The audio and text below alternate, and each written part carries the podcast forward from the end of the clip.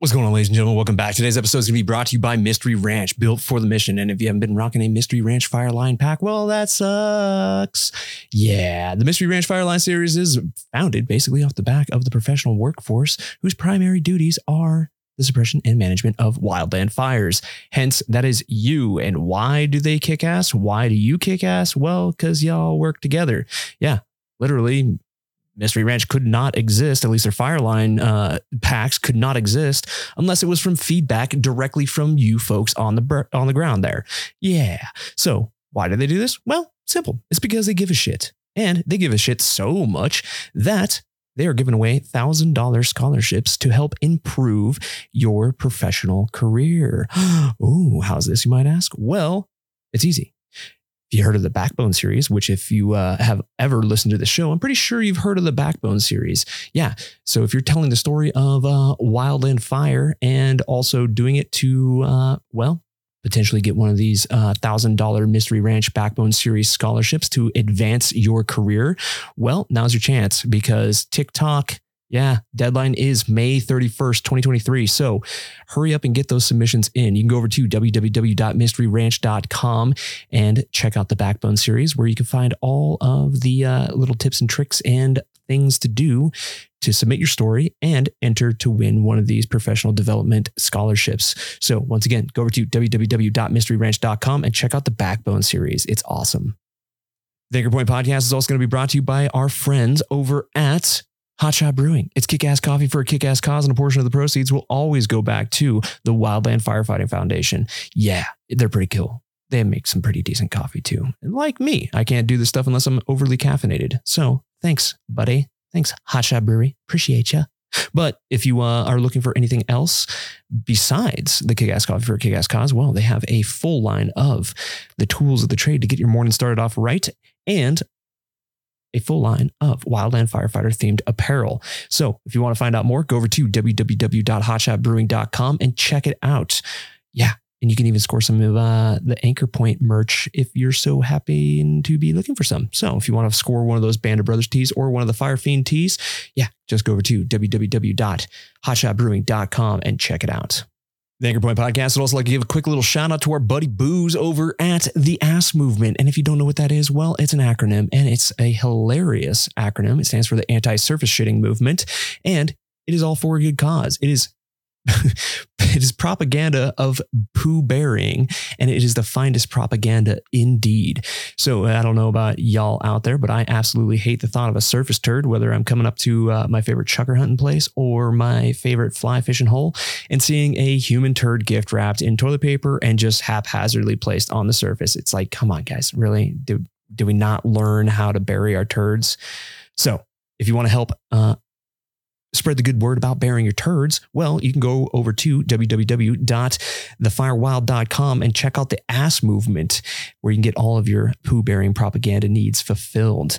And check this out. You can save uh, 10% off your entire order site wide by using the code anchorpointass10 at checkout. So once again, go over to www.thefirewild.com and check out the ass movement. And last but not least, the Anchor Point podcast is going to be, well, not sponsored by, but supported by. No, not even supported by. Um, how do we present this? Well, I'm a huge supporter of theirs and I believe in what they're doing. Now, I, they don't pay me for doing these ads. I just believe in their cause. So, one, go over to www.wildfireexperience.org and check it out. You may, may possibly know them as the Smokey Generation. What do they do? Well, it is a catalog of wildland firefighting stories dating all the way back to the 1940s. It's like a, a digital history lesson from our peers in the field and some of those legendary figures that we call superintendents, hotshots, and operators, our peers, all of that stuff. It's all located there at the wildfire experience, the American wildfire experience, or the Smokey Generation. They're all linked to each other. So so go over there, check it out. And while you're at it, check out the Smokey Generation grant program that they are doing because it is awesome. They're giving away $500 grants to those folks that are telling the story of Wildland Fire. Now, time is limited on this one too. So TikTok, pitter patter, get at her. Anyways, Bethany, you have a kick ass organization out there. Keep it up.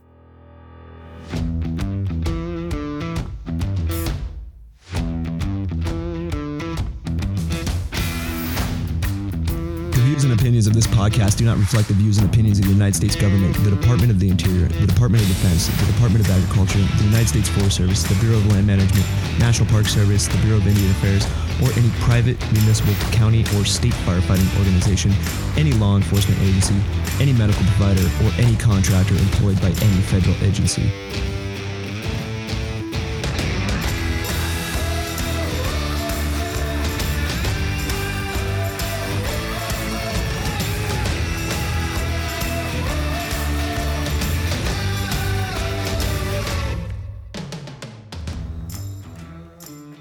All right, ladies and gentlemen, welcome back to another episode of the Anchor Point podcast. I hope everybody's doing well. Uh, looks like Canada is getting their ass kicked in. Yeah, it's like wholesale ass kicking up there. I hope everybody's doing all right and hoping those uh, that our Canadian counterparts are keeping a head on the swivel and staying safe up there. But Jesus, man, especially with the yeah the Fort McMurray fire, kind of like on everybody's mind still. Just ugh, dude, raw deal, raw deal indeed. But, anyways, hope everybody's gearing up for the season. I hope everybody's uh, ready to rock and roll. But today on the episode, we are going to, well, we're going to do a little bit of uh, a tell all, a crew tell all from the uh, Nevada Bureau of Land Management crews. Yeah, it's going to be awesome. We got a lot of uh, awesome topics. We're going to be doing some demystification of the crew life, of course. We're going to talk about the old school versus the new and some of the changes in operations and mindset and shit. We even talk about about uh, the uh, professionalism uh, development of a professional workforce. And quite frankly we came to the conclusion that it's already there. It's already professional. Don't fix it if it's not broken. We're also talking about social media the difference between uh, clout chasing versus utility on the old social medias and a litany of other topics like chasing has hazard time and overtime. Yeah it's pretty awesome. This is a good one. I think everybody's going to get a real good insight as to how crews operate and what they're all about. So, with that being said, I would like to introduce some of my good friends, all from the Nevada Bureau of Land Management Crews organization. I'm going to say that out loud. It's not really an organization, but it's all the crews, pretty much representative of uh, across the state of Nevada. These are folks that I've worked with and uh, had the pleasure of working with in the pla- in the past, and they are some awesome folks. So, with that being said, I would like to introduce my good friends Justin Zabala. He is the former assistant soup of Ruby Mountain Hotshots and now the superintendent. We've got Kris Bruington. He is the former Lone Peak IHC superintendent and now he is the fire operations coordinator for the state office here in Nevada for the Bureau of Land Management. We also got Chase Maness, and he is the former Midnight Sun superintendent and Ruby Mountain uh, Hot Shots superintendent, but now he is the Eastern Nevada Agency BIA FMO. And then last but not least, we've got JP Blair. He is going to be the superintendent of Vegas Valley Veterans Crew. Those guys are awesome. I have a lot of history with those folks, and they are a fine crew indeed. So, I hope everybody enjoys this episode, and I hope that it kind of demystifies the crew life. And, well, you know what to do next. Welcome to the Anchor Points.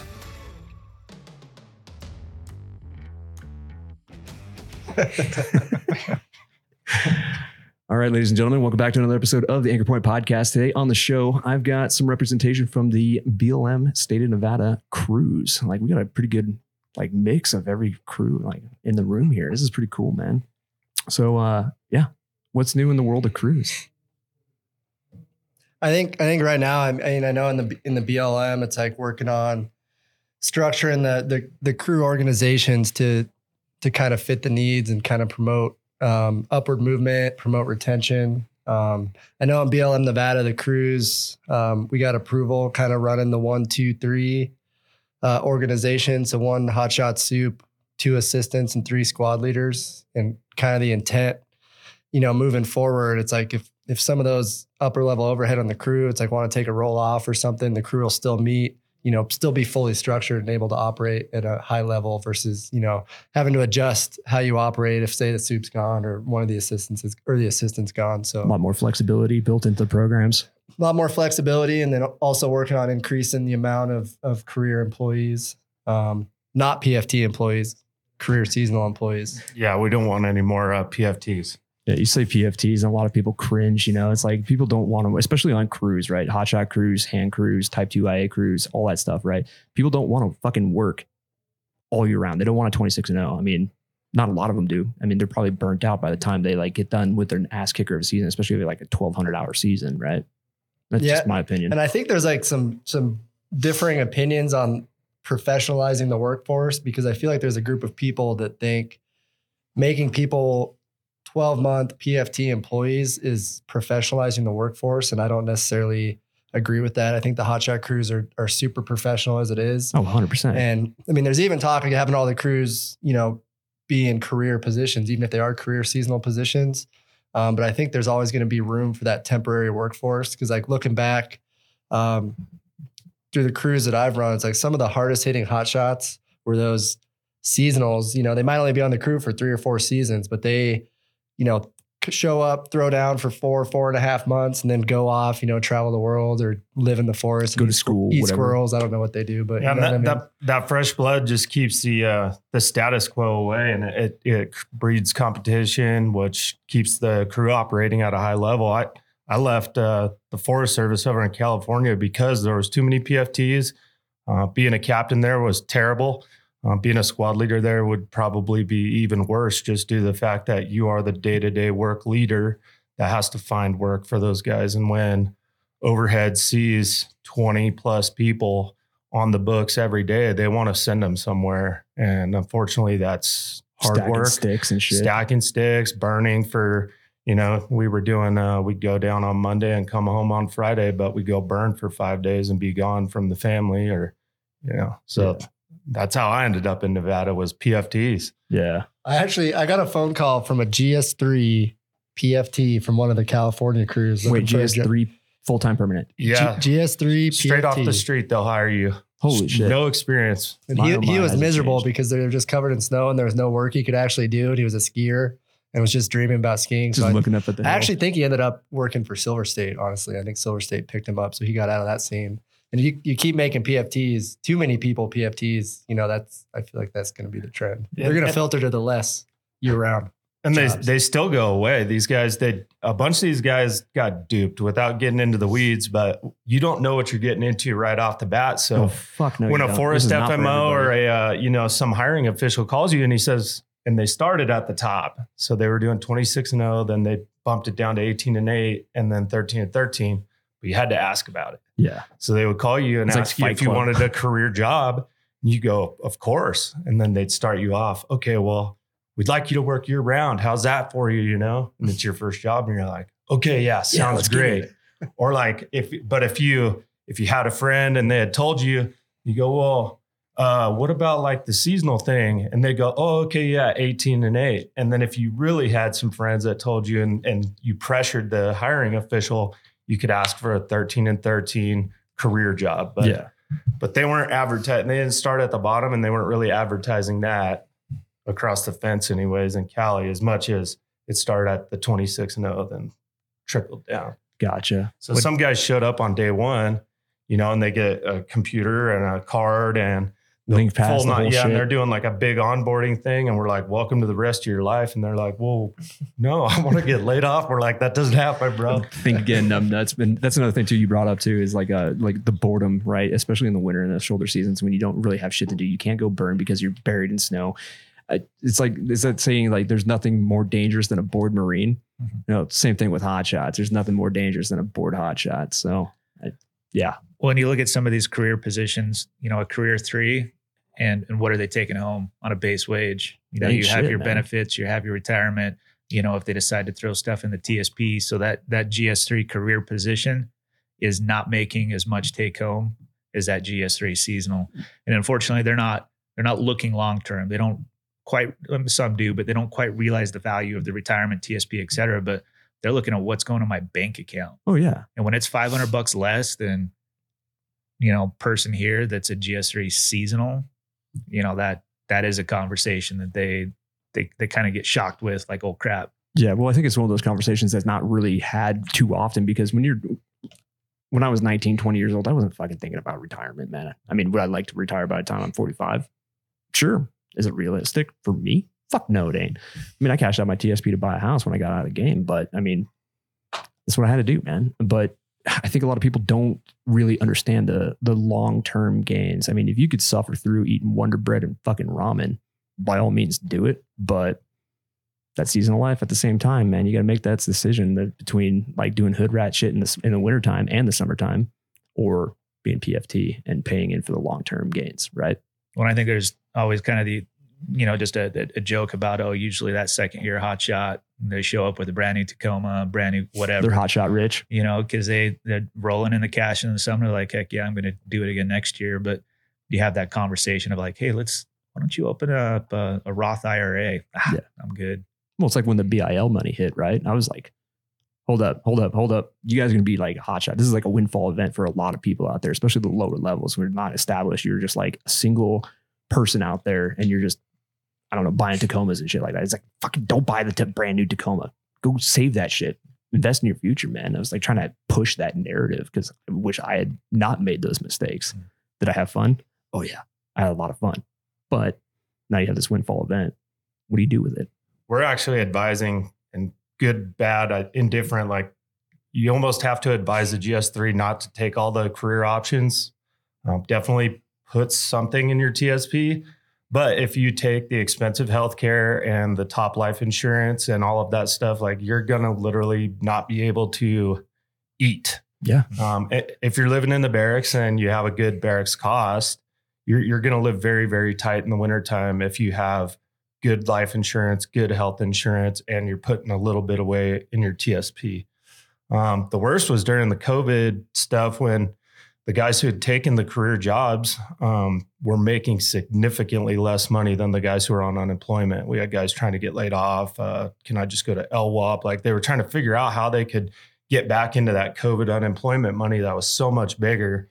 The bottom line, like you said, because these guys are living at the barracks eating ramen and Wonder Bread, and their buddies are out partying, man. Closing down the bar and eating steaks. yeah, they're shit. getting like Airbnbs together, you know, because it's supposed to be the COVID lockdown. So they meet up in some city and get a Airbnb for a month together and yeah. just pay for it. Which and is probably dirt cheap because of COVID. Yeah. And in the meantime, we're asking GS3s in California to come to work because there might be a fire. I mean, facts, dude. It's that's how it is. But that's a game we play, right? That's the decisions that we make. It's ultimately up to us. But I think we just need to be better at producing that message and saying, like, hey, these are the choices that you have to make to either take the long term or go and do the, the short term stuff. Well, going back to what Chase said, we we have a lot of flexibility here in Nevada when things get brought up, like the the second captain and the three squad leaders. As long as we can make it make sense, um, and and and show the reasons why I feel supported enough from our leadership that they're at least going to let us give it a try. Mm-hmm. Um, I haven't bought onto the one, two, three yet.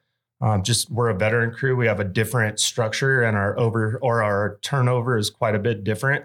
Um, but that's not to say that it wouldn't work. I, I want to look at how it comes, but we do have a lot of support. It seems like anything that we bring up as a good idea gets pushed all the way and gets support coming back down. It's not like a it's it's the fuck around and find out graph, right? I mean, if you come up with a good idea, you got to test the waters, but sometimes it doesn't work out. And if if things go too far without a lot of I guess insight or like thought into it, they just like implement a policy or a plan.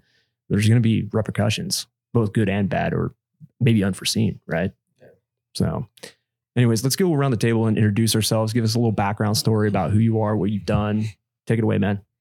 Yeah, I'll, I'll go ahead and start. Uh, Kris Bruington, current position, uh, fire operations coordinator uh, with BLM Nevada out of our state office. And, and really what that position entails is, uh, you know, kind of a, a, special projects doer, if you will.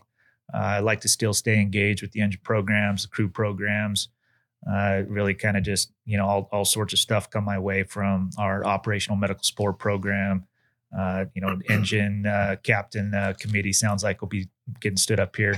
Um, you know, former uh, prior to that, uh, was a battalion chief or a, a FOS, fire operations specialist uh, with Idaho Falls BLM, uh, and before that, uh, hot shot soup for uh, Lone Peak Hot Shots uh, out of Salt Lake, non-federal program.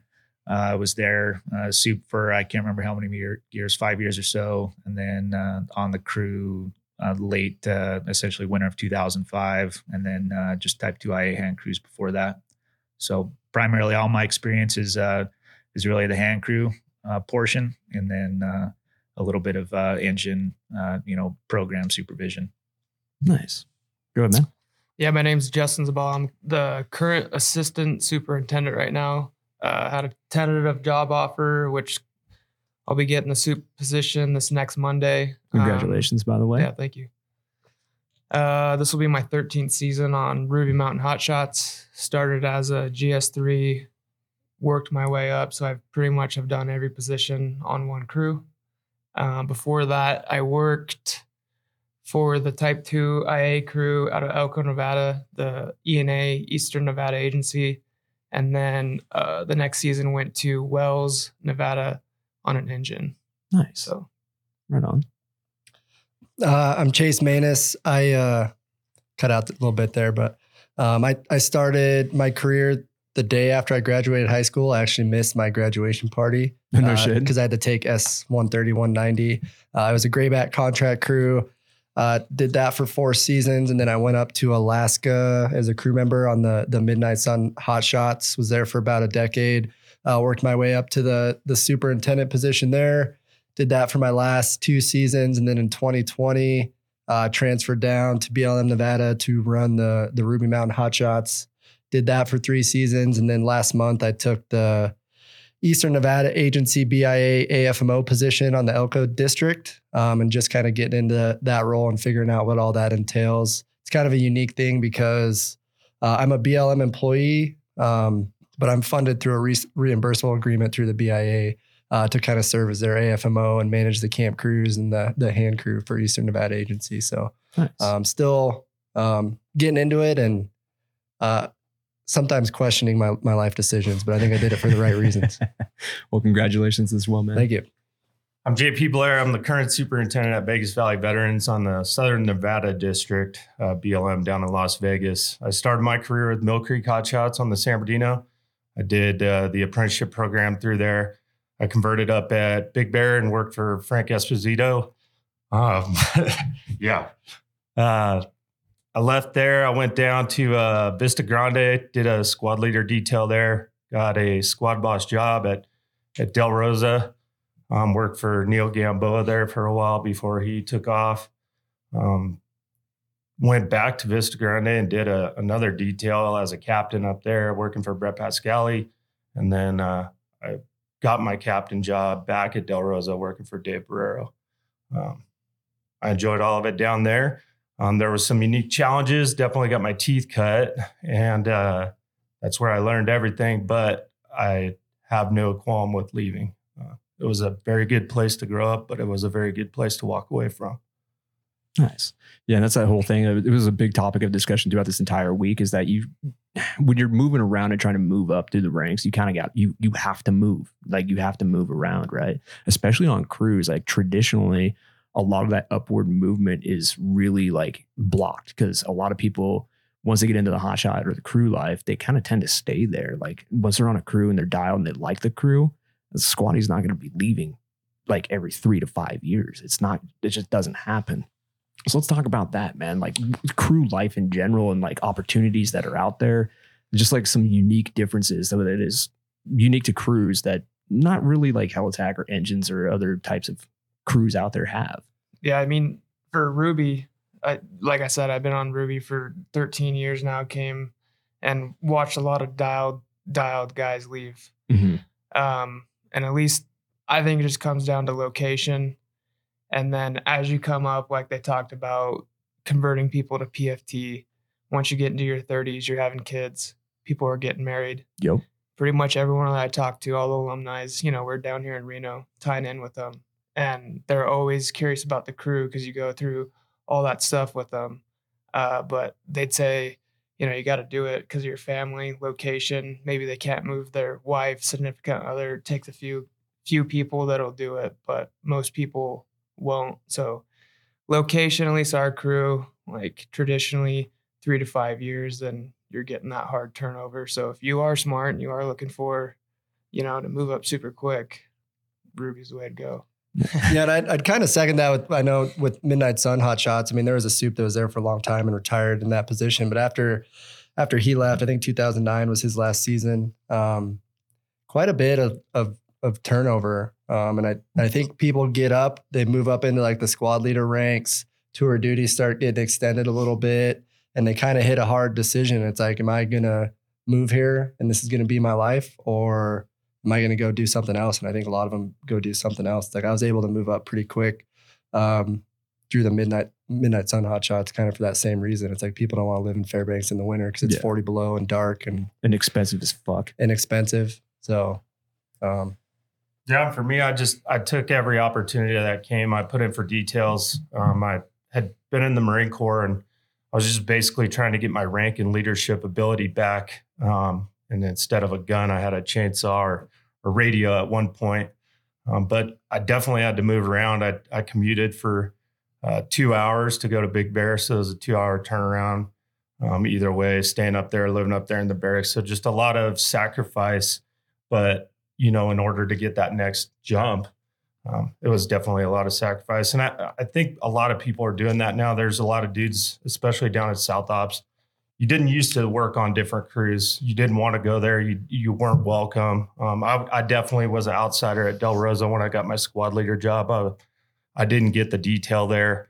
I was not the pick. Um, I think I ended up being the pick after I proved myself. But um, you know, but now there's a lot of people that are willing to move around for opportunity.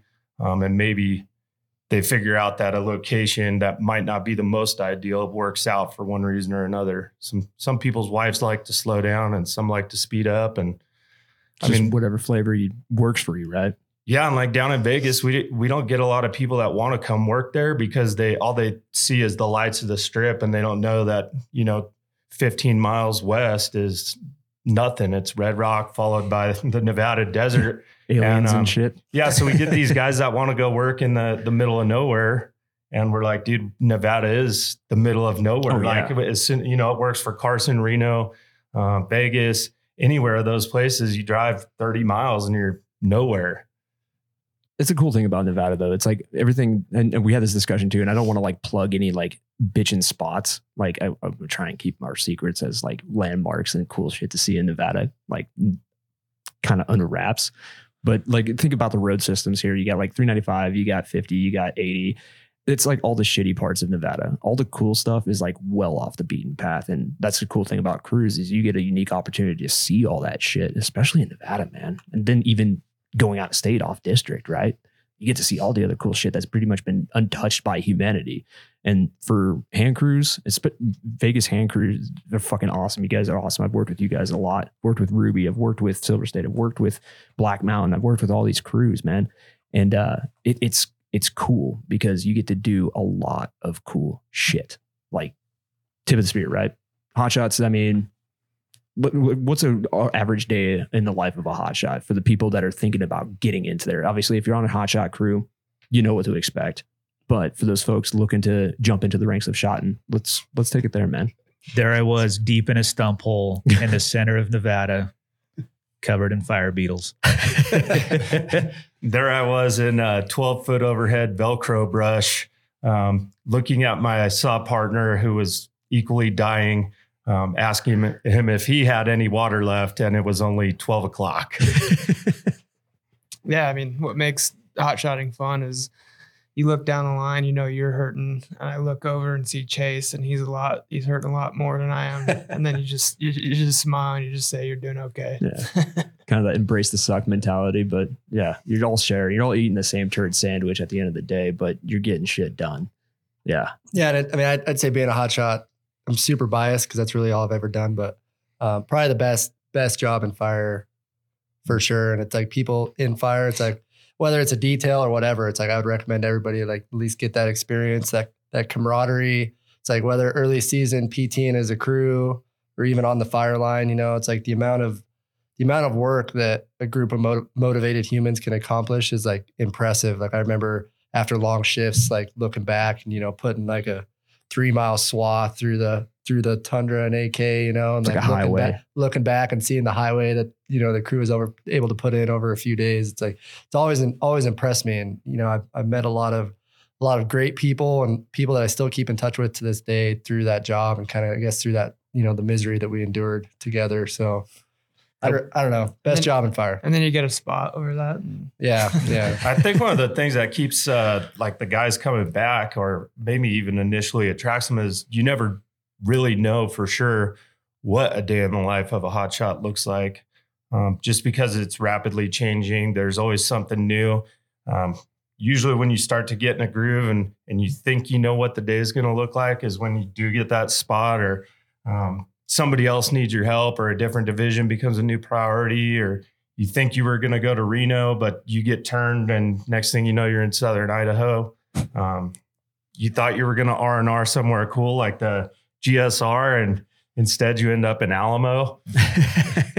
I like just the uh, the diversity of people. Sure, there's there's there's diversity that you can put on a, a spreadsheet, but just you know, I, I remember you know running my crew. I I had an individual that was an attorney, uh, uh, past the bar. He was an attorney. Had an individual that uh, you know quite a few out of out of South LA, like just some some hard hard living Mm-hmm. you had people coming from from wealth just good solid middle class people and and just to come together and and form form that team and and kind of shift and get them to drink your kool-aid you know become that like-minded you know program and and just get out and and get shit done. And and coming together on the side of the hill with with other crews other soups and and having that vision and and that strong forward lean is just it's it's freaking awesome. Uh, and you know in in other parts of our fire community you can you can get some of that but i just haven't been able to match it you know fully and and yeah just you know you're you're all just you're just there to get shit done. Yeah. and some days just suck and some days are what you see on youtube. You know you really you know you see some some badass stuff like what you see on youtube but i remember one year our crew video was like no fire. Like it's no no open flame. Like no tree torching no big burnouts like eh, they did it anyways but you know it's none, like of, let's, none of the hero shit. let's show like what th- this other I always thought it was. I I always thought it was funny that uh, Hot Shot Crews put so much aircraft, like because coming from Southern California, they would just put like like the air tanker montage. That was like two minutes of air tankers just blasting with like a white or blue Hero or shit. red hat in the back. and I'm like, I asked the guys one year, uh, do you think that the tanker base, when they put on their end of the year crew video, is just like a bunch of lines of hot shots on the ground getting painted with retardant, and that they have like a four minute montage of helicopters like ditching loads on the dudes, or like you know bringing in sling loads of water, or like, and of course the answer is no. Yeah. Well, then why are we including so much aircraft in ours? Like, is that the only thing you got? we, we had to we had to limit the amount of bucket drop videos on the Ruby Mountain Crew video for that reason. We're like, all right, No more than two clips. Yep. You understand? had to Yeah. cap it. Well, we get it. That's the only time that you're kind of standing around because nobody wants to be the guy that gets caught when you're supposed to be digging or cutting, you know, taking a video of your buddy. I I definitely started to see the importance in those times because it was lacking so bad. But who's the right person to do that? You know, like I always thought, oh, when I'm not on the saw, I'm going to set up a tripod and I'm going to put it on a time lapse. That way you can see all these bushes go away and then the dig comes by. And I never, ever took the time to do you it. probably don't even have time Never to do it. Well, you, you know, it was always this thing in the back of my mind that I was going to make time to do it, and I never did. Well, that's one of the things though, too, is like, you know, I had this discussion a couple times with uh, some other folks as well, but like the whole, like, draw the pros and cons of like social media and like taking some photos and sharing them with your friends or you're on your Instagram or fucking whatever, right? I think it's really powerful because, especially on the shot shot community, man, it's like Fight Club. You like, you don't, you don't talk about Fight Club, right? You don't talk about your day to day operations. You don't have a lot of like storytelling involved, especially with hot shots and smoke jumpers, right? But the importance of telling that story, like in a public fashion, I think it's critical to telling your story and promoting our agencies and what we do, the good we actually do. Yeah, do we light a lot of shit on fire and cut down a lot of trees? Yeah, but it's a necessary evil to accomplish the mission, right? Got to sacrifice some acres to save a lot of acres, right? So, what's your guys' stance on that? I mean, obviously, granted, there is a time and place for doing the fucking hero shot, the do it for the gram stuff, right? But do you think that's like one of those things that you've seen change over the years, like where it's more acceptable, like socially and culturally acceptable to like share that story? And what's your thoughts on it? I mean, I, I'm gonna I'm gonna beat you to the punch there because uh, you know I was fortunate with the crew I ran. It was you know, and as a soup, it was a little bit sooner, and we we had that hard line, no cell phones on the line, period. Yeah. Uh, in, unless you were in a leadership role for a reason. Dick. Exactly. and and and one, it was just more for the the awareness factor. Uh, Essay. you know, and and and and trying to not be like just no cell phones because I said so, but you know, really trying to trying to tie together to the reason why, the intent. Um, but also, we, you know, I think there's a difference in telling the story and bragging. Oh, and, 100%. and I think Instagram, the Facebook, the tweets, whatever, there's there's way way too much bragging and and not enough humility. yeah, they're doing it for the ass and the glory, The- the- basically. the, the clickbait, whatever you want to call it, and and and I like, I for me, I try to really be a humble person, and I always try to teach and mentor like humility. You know, be confident but be humble. yeah. Um, d- you don't need to post all this badass shit. Like, you know, the badass shit that we do. We know the shitty stuff, the boring, the mind, whatever. But you don't need to advertise it. But there is there is a time and a place to sell the story, to paint the picture, and and show the sacrifice as well. And and I think as as an agency, the BLM, I think we have good good entities that are are trying to show that and and capture the sacrifice and the you know the hero shots and and and just the human aspect That's the big one right there, the human component of it, right? exactly but what you you lose with that individual um, posting on instagram or whatever it's f- for what Yeah. like for what just to be like yeah look at me I, that's my opinion The hey, look, I'm a firefighter. exactly pull Yeah. it go to here's my fire i don't know that's that's how i kind of see it And I, I, I I actually found that uh, I know it's probably not the case nationwide, like all the firefighters, because I know there's some good people that post some good stuff on social media. But I kind of found that the people, uh, you know, first, second year hot shots that are most active on posting the glory stuff on their social media were actually generally like the lowest performers on the crew, yeah. generally. And I know that's you know generalization. I'm sure it's not the case everywhere. At least, They're at least very taking distracted.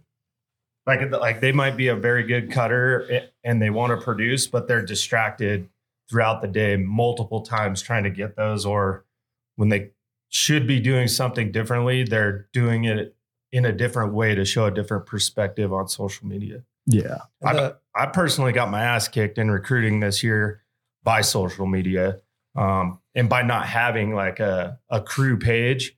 And for me, I, we're going to need to do something because I, I've literally had guys call back and say, Hey, I'm going to go here because they have more of a social media presence.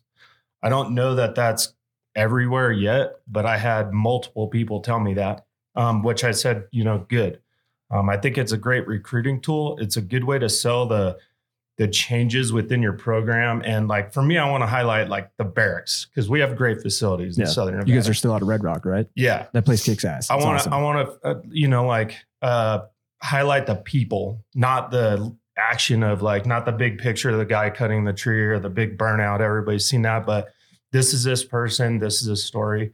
Um, the internal workings of the BLM webpage, they have two separate things. So they highlight people in one, and then we have the what is it, the firefighter photo contest Mhm. and that's kind of all the hero shots, you know, where where a guy does set up a camera in his downtime and take some rad picture of a BLM engine with the northern lights in the background. But um, they're more calculated than that. But yeah, it was like planned out. But you Yeah. know, when the northern lights are going, it's nighttime. It's not like you're out on a line. And I, I, see the utility in it. And like you said there, I don't think it's necessarily people following or joining up for a crew just because of their social media presence, because that's a bullshit excuse. I, I think there is at least one crew that people join, if not a few, that people join for social media. Mhm. Because once you're tied in with one of those crews that has a big following, you are going to personally get a bigger following. And that's why people have social media. It's Yeah. the dopamines that come, the heart rate that comes with checking it and it's no different that, than gambling. dude. that somebody thinks you're cool. Yeah. but you think about when we're spiked out or we don't have cell service. Think about what the crew does they with, talk. with with no. They cell talk to each other. They're talking. They're coming up with unique things. It Flips. seems- The the, the crew Awesome the crew stuff, man. bonding's going on, and then when we get back into service, and you know we've been out for let's say six seven days. These guys are chomping at the bit. Soup and foreman's going in, and they got service. Where are they getting this Yeah. stuff? And it's like things are different, but like yeah, you can get them service, but the crew uh, their production and everything's a lot better when they're not distracted. Yeah, and that um, that cohesion is lost. I mean, there's the, before. I mean, when I started your cell, you had a cell phone. Soup probably let us bring them to the line, or didn't really know or care, um, but they didn't work. No. I mean, you, if, as soon as you drove out of a major city, they didn't work. You didn't have service. Dude, I had a Motorola flip phone. Yeah, and Like- so it wasn't even it wasn't even a thing. And if you took a picture, it was so grainy and crappy that you you weren't really proud to show it off. And Yeah. they couldn't, you know, you couldn't see all the detail and the cap base of this tree and all this stuff. And it, it's changed a lot. there's crews out there with dedicated photographers, which you know, I mean, it's I, and I know the crews that you're talking about. I'm not gonna like call them out or anything like that because sometimes they do good work. I mean, there's also you know crews out there that happen to have a large social media following that might be. If I've worked with them in the past, they might not have been the best, or they could be actually pretty fucking dialed. You know, it's it's the good and the bad, and that exists anywhere within our community, with our crews, with our Helitack crews, anything out there.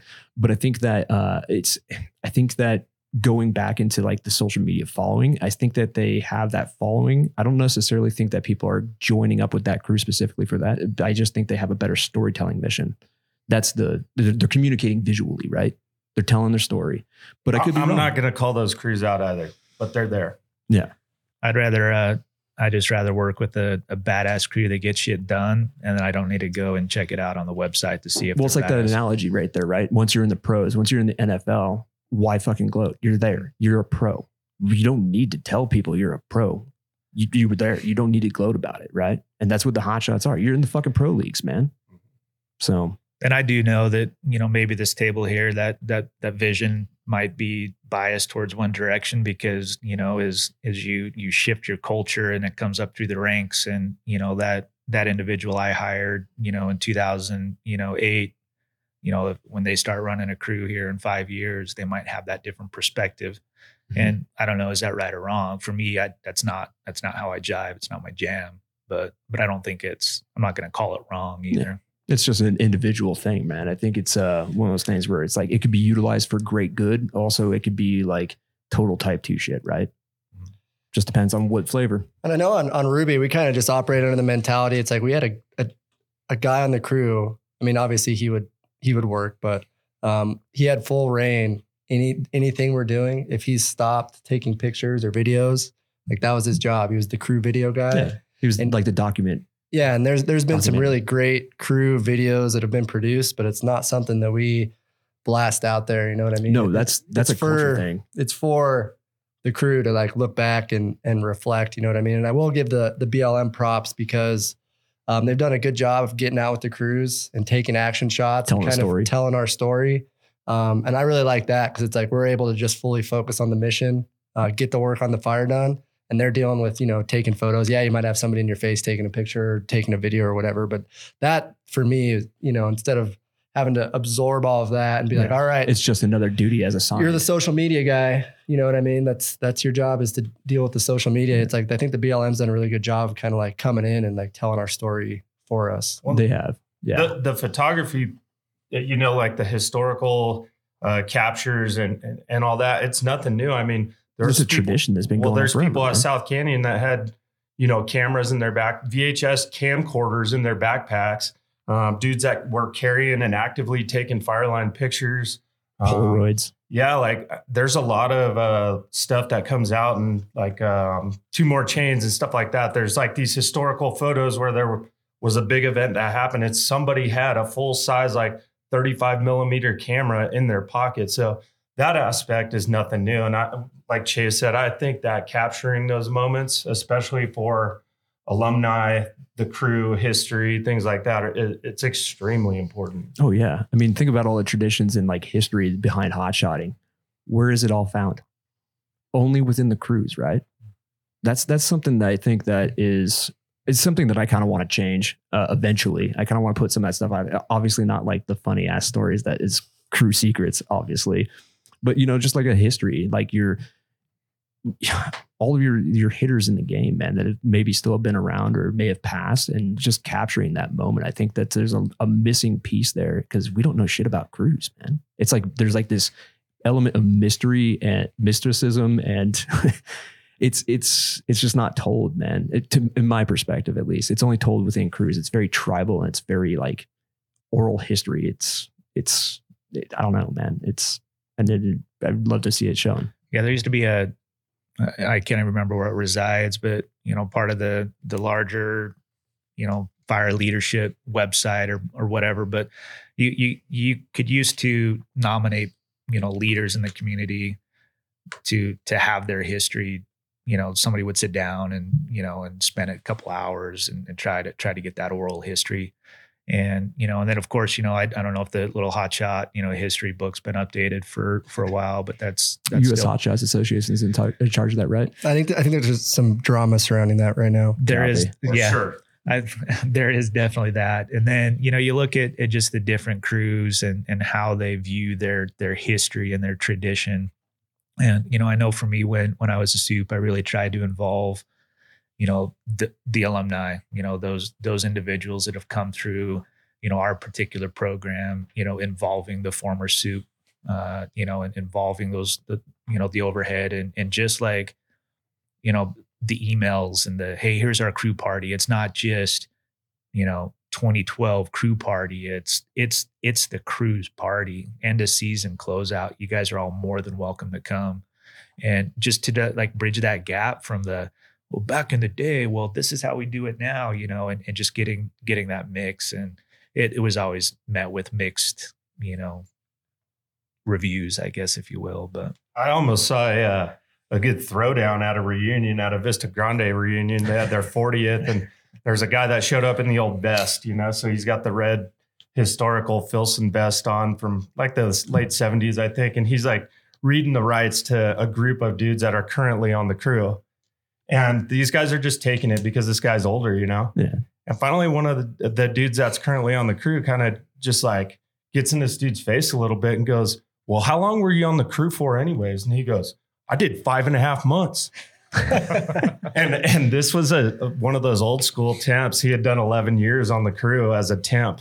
And um, so So he was just, too kindly to it. yeah, he was just like, uh, Uh, he was humble about it, but he was like, well, man, like you might need to check your your group that you're talking to because like these guys are all full time. This guy's a you know been a detailed squatty. This dude's been on the crew for ten years. I've been on the crew for ten years, and the, the guy was quite a bit taken back. But there was like this stigma at the start of it where all the guys with their red jackets and the guys who had been on the crew in the 70s and 80s like didn't want to talk to any of the new dudes, but it it got broken up over that and a, a big vat of beer that got pushed into the middle. Shut up, drink. I- I don't I don't want to digress this conversation too far, but I got a funny story.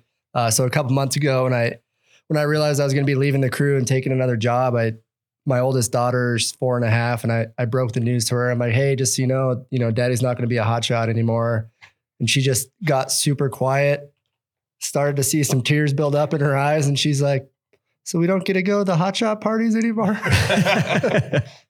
We're still going to the hotshot parties, but I, I just thought that was funny because that's just been the crew, you know, between Midnight Sun and Ruby, it's like since she was born, like that's been part, a big part of her life. you That's know, been and I- super influential. I thought that's Yeah. funny. Like that's all she cared about. She, she doesn't care about me being around more. She just cares about the hot shot party at the end of the year. So it's funny though because like the, the culture thing though, it's like we uh, people that haven't had any experience in the hotshot realm, like, they look at hotshot crews and they're like, kind of like standoffish. It's like, oh, go over there, you can go over there, you can go fucking ask him for some help, you know. But in the reality of it, uh, reality of, of it is, is that you guys are doing the same mission in a different capacity, but we're all there for the same mission, right? So as far as like clearing the air, as far as like that standoffishness or that like mysticism behind hotshot crews and crews in general, like how do you alleviate that? I mean, I know there's a bit a big change in culture, but also those old misconceptions about hotshot crews that Uh, still exist, man. And I, I think it is kind of a, a mis, misconception. You know, it's like I've always been under the mentality, um, super humble. It's like whatever fire we're on, it's like we're there to help the situation. We're going to work well with others. You know, I think there might be there's a few inches, few instances, you know, where like people are like, oh, I don't want to work with that soup, you know, because he's a dick or whatever. But um, I think we've done a pretty good job at you know being um, kind of the leaders on the fire line and you know whether it be a type 2 crew engines whatever like bringing them, them into the organization and being open and communicating with them you know what i mean i know over the years people are like man you're like the nicest soup i've ever talked to i'm like well you know i think it's just the the humble being humble about it you know it's like the work that the crew does is impressive, but it, I think we've we've done a good job about remaining humble. I guess is what I'm trying to say. Yeah. I mean, it- yeah. check your ego and you know that's like like how many crews out there want that type 2 crew to come in and clean up behind them? Nobody. bullshit. Like it, they have saws. Take a leap. Like help our guys out. Like take that leap. That also one it helps our crew out. It gets them that experience. Hey we're going to burn. We have a big burn up going on. Hey you know engine crew that's helping support. You got somebody that's never ran a torch? Let's throw them in. Uh, how many times you say you know actually say thank you to that camp crew that's well past couple years it hasn't been hot buckets but handing you your food Yeah. like that that crew member on my crew say thank you say hey how was your whatever like like check that ego like Yeah. be be humble don't be some cocky prick that nobody wants to work Yeah, for don't be an asshole. That's a pretty good general rule- rule of thumb for you Yeah. know, life. yeah it, exactly and just shake hands you know when you're you're bumping down the line bumping through another crew what whatever type it might be or contract or whatever like don't be don't be don't be a dick Yeah. you know and, and just really trying to teach that and and practice that as a soup you know and, and leadership and even outside of the crew world like just just check that ego It's funny too how that how that'll like follow people. You know what I mean? Like I I can think of a few throughout my career who just had these reputations, like they've gone through and pissed enough people off that even if they do try to leave, they can't get another job just because there's this, you know, it's a small community and like that stuff super small. that stuff matters and people know, you know, you can build up a reputation pretty easy. I think more flies with honey than you do vinegar, right? yep. Yeah. Yeah, there's uh, definitely those people out there where if you're an ops chief and you look at the incoming crews, you're just going to cringe because you know that you've been putting together this big plan and you've been there for a week. And this guy's going to show up on day one and start pointing at ridges three miles out, or he's going to go, I think I can go in this drainage and, and go direct on that with just no outside intel.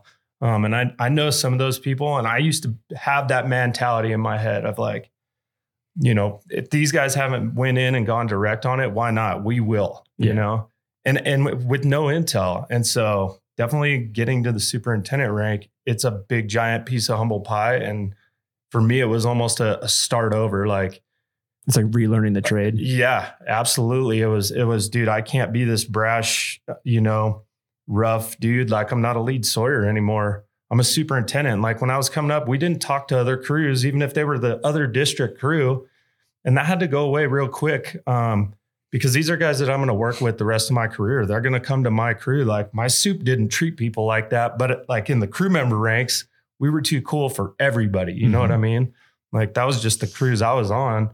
But as I came up, it had to trickle away. And I think the last of the, I hate to say gritty because I like that word. Um, and I, I, I expect a certain amount of grit. But I think the super abrasive people that are impossible to work with are phasing themselves out. Yeah, they kind of weed themselves out.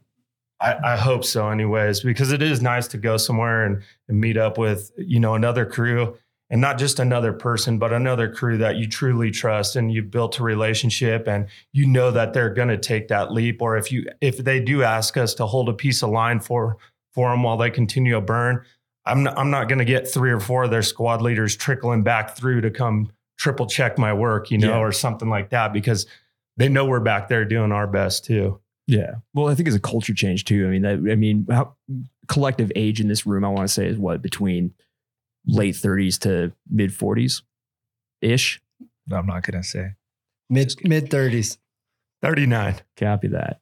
this is like paper rock scissors. See who goes first there. I- I'm 36, man. I don't have a lot of time in the game, but what I've seen over the course of like the like my time in fire is this transition from like the old school, like the tail end of the old school, this transition phase, and then now we're going into the new school. And like a lot of crews that I've worked with in the past, they were like that shut the fuck up and dig kind of mentality that don't talk to each other. Yeah, old school is not an excuse to be an asshole. Like that's not an interchangeable term. You you're not allowed to say, "Oh, well, I'm just old school." It's like no, That's a fucking just just out, swap it back. Like no, you're just an asshole. Yeah, Like if you're old school, then you know you you drank with everybody on the district at a at a district party three nights a week, and you didn't hide out at the hotshot base. You're just an asshole that comes in and tells everybody that you know what you're doing and nobody else does. Yeah. But I think, go ahead. I was say so. So yeah, I, I, I, I def, I've definitely seen that shift in my career. And and when I, the first year that I took the soup job, I had you know what I viewed as an old school soup, uh, you know, former soup for Black Mountain that retired, and probably, and, and I've never worked for him. Maybe some Black Mountain, you know, crew members will will disagree, but uh, the nicest guy, one of the nicest hotshot sh- soups that you know that I've ever worked with is a, and just fortunate to be like, oh, I'm sitting at the same table as this guy. But you know had that you know maybe that old old school mentality of you know just work ethic or or you know tactics or stat whatever it might be but just super nice guy. And it was just like that's that's super cool it's not this it's not this dick it's not Yeah. this asshole that nobody wants to be around I know. I know when I was uh, when I was coming up on the Suns, there was there was still some of that that kind of old school mentality that you were talking about. You know, I and I kind of like looking back, I feel like our our lives got made more miserable for for no real reason. It's like Yeah. a miserable job, and like I kind of felt like the overhead at times were like going out of their way to make our lives more miserable.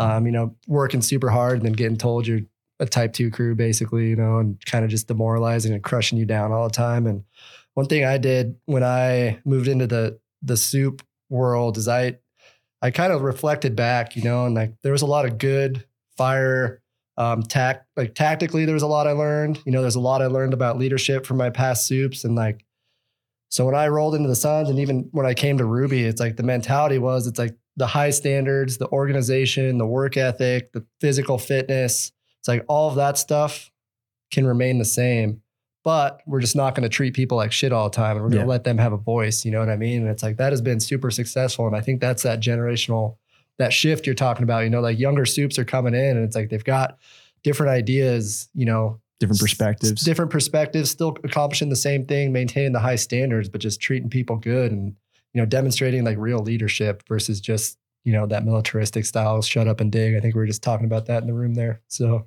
It was it was even better in the military. I, I try to tell people all the time we we were a very far I outpost. never and- thought I'd hear that from a Marine. well, we were a very far outpost in Iraq, and they got us mail. Um, they got blown up all the time getting it to us, but they got us mail. They got us food. Um, we we didn't always have to eat shit. Um, and I definitely worked for a lot of superintendents that did care, but I and they tried to treat everybody right. But I saw a lot of mistreatment of just, you know, hey, we're here for the night, and if you don't have an MRE in your pack, go fuck yourself. yeah. You know, Which like- is and bullshit, that was dude. You those are care of your actual. people, That's man. a quoted freaking word. I'm not going to say from who or what crew, but but that's a direct quote. Yeah.